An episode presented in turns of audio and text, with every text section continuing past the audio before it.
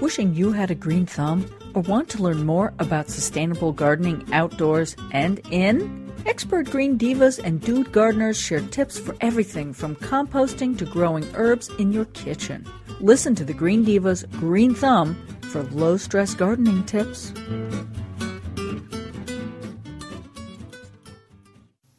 Okay, this is our first gardening, our first formal gardening segment that we're formalizing. I mean, we've talked about gardening before, but this is the new Green Divas Gardening segment, and I'm so excited that we have Allison Hoffman, also known as Allie, and now hopefully Green Diva Allie, um, who's out in Chicago calling in to talk about some green. She is, by the way, a green um, a garden mentor and coach, and she's calling in to talk to us a bit about. Gosh, it's been a late spring, but getting started. Yes. Thank you, Meg. It's uh, it's really been everybody talks about the polar vortex, and I didn't want to say those words, and now I'm saying them. But I think over a lot of the country, we're we're having a late spring. A lot of the small bulbs that you might have seen uh, coming up three weeks ago here in Chicago are just now coming up. Yep, yep. So i- if you normally in a in a warmer year or a normal year you might be able to start gardening at the end of March, Right. you know, cleaning it up and we were under snow. Yeah. Yeah. So and actually it's supposed to snow today. So. That's what I heard. That's crazy. But- but in the meantime there are some things we can do.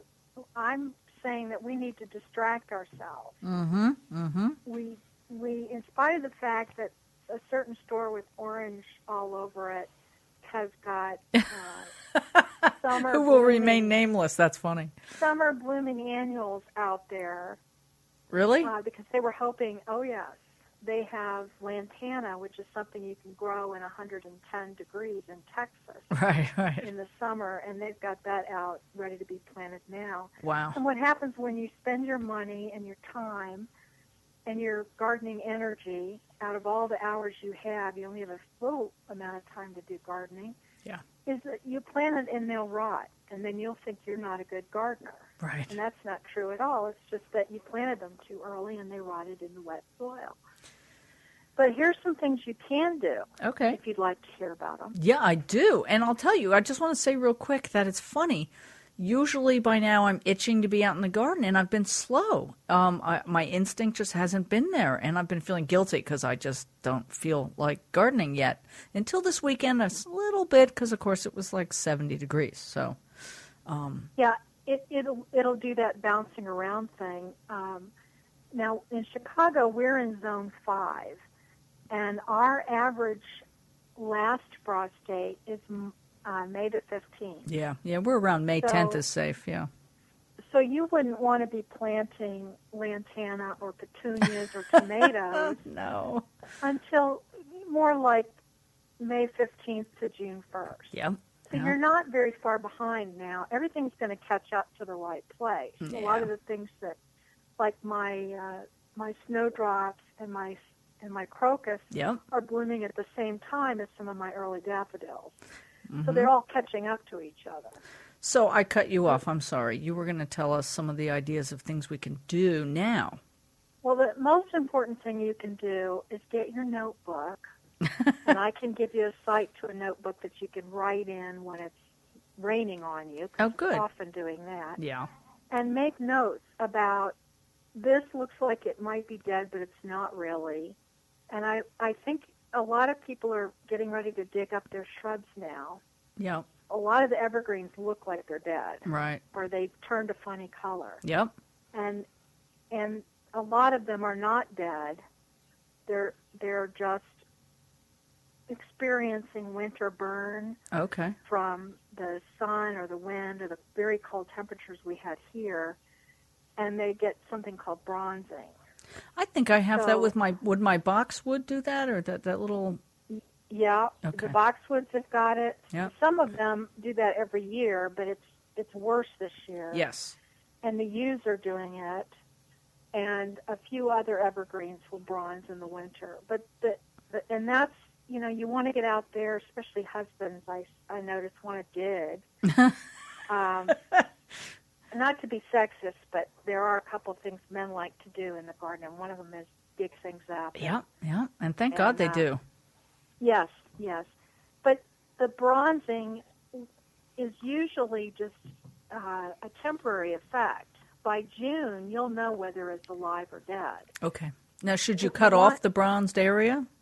You should be able to kind of rub your hand against it, and they'll drop off. when the new Oh, growth is okay. coming on. Okay. And if not, then you're probably going to be shearing them anyway Yeah. sometime in June to get your shape back. And if not, you can just kind of shear them off anyway. Now you can go take go to the stem and scratch it with your fingernail. Okay. And if the stem has got a little bit of green showing, it's still alive. Yep.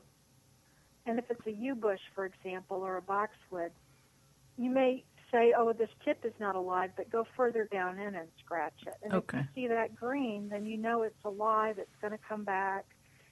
It might not come back on the outside two inches, so you can just shear that off. Right. Got it. Okay. But I'm not giving up on. I just finished uh, doing a little trim on some of my boxwoods, and they're perfect underneath. Excellent. So um, that's one thing.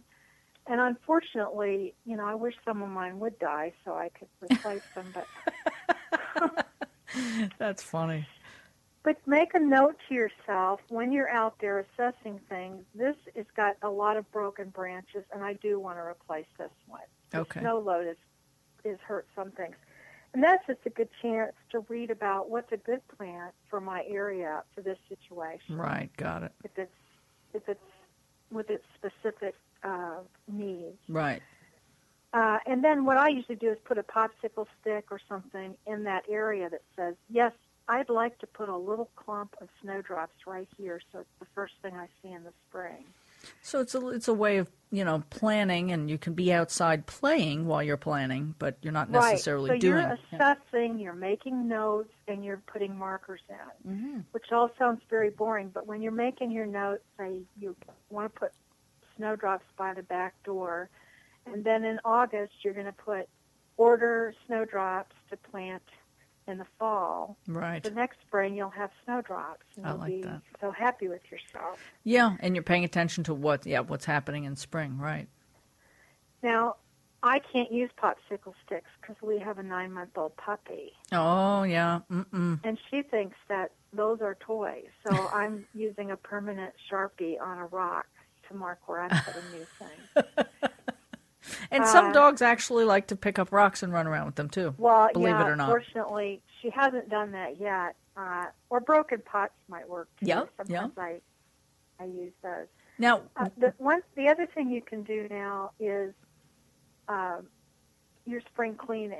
If right. you're trying to be a healthy organic gardener and be nice to the insects and the birds, it's a good idea to consider leaving your winter growth up over the winter. Yes, which is what we do. So- Yeah.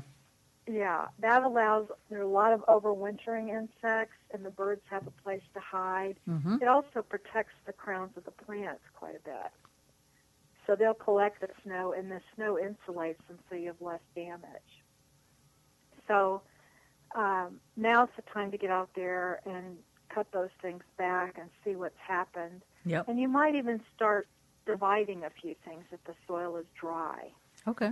You could lift the plant, cut it into four pieces or so, and then spread it out and divide it in, into different different areas, or just make a, a larger uh, set of plants in that area. Now, I have a question that is completely, mm, I don't know how relevant it is, but I have a question while I've got you.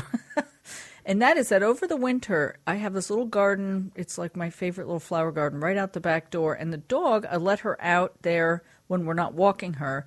She runs out there and does her little business off to the side. But during the winter, she got confused and started going on top. And I, I, I didn't always catch her but she started going pee pee on top of where my flowers were.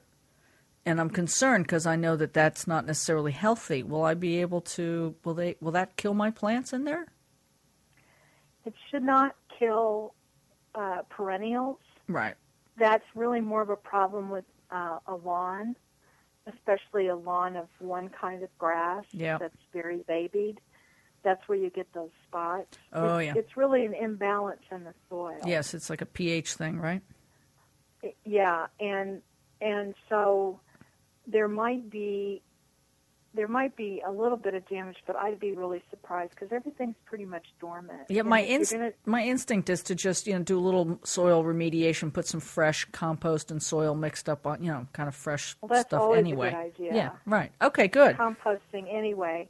And then uh, you're not going to let her do that in the summer. So, No, no, uh, no. So while they're actively growing, you know the the snow melting and the rain falling is going to clear through a lot of that. Okay, good. Now, I, I took up the rest of your time with my silly question, but I really appreciate that. I don't know if anybody else has that problem, but I, you know, I do better with questions anyway. So I'm hoping people will present me with some questions. Yeah, and well, you will. I want to We let can people gather them, and definitely let people know that you're going to be blogging um, with with more information from this um, segment, and we're going to have you on again. And I want people to to ask questions, and I think that we can definitely get interactive. And I want people to check out your website, which is everygreenpart.com. Is that correct? everygreenplant.com. Plant. I can't read my own handwriting. I apologize. Thank Well, you. s- Oh, sorry. Thank you so much for calling Green Diva Alley, and I look forward to talking to you again. Thanks so much, Meg. Bye bye. Bye. Inspired to grow more organic stuff? We are. To learn more about this Green Diva's Green Thumb episode and all kinds of other great green information, visit thegreendivas.com. That's T H E, greendivas.com.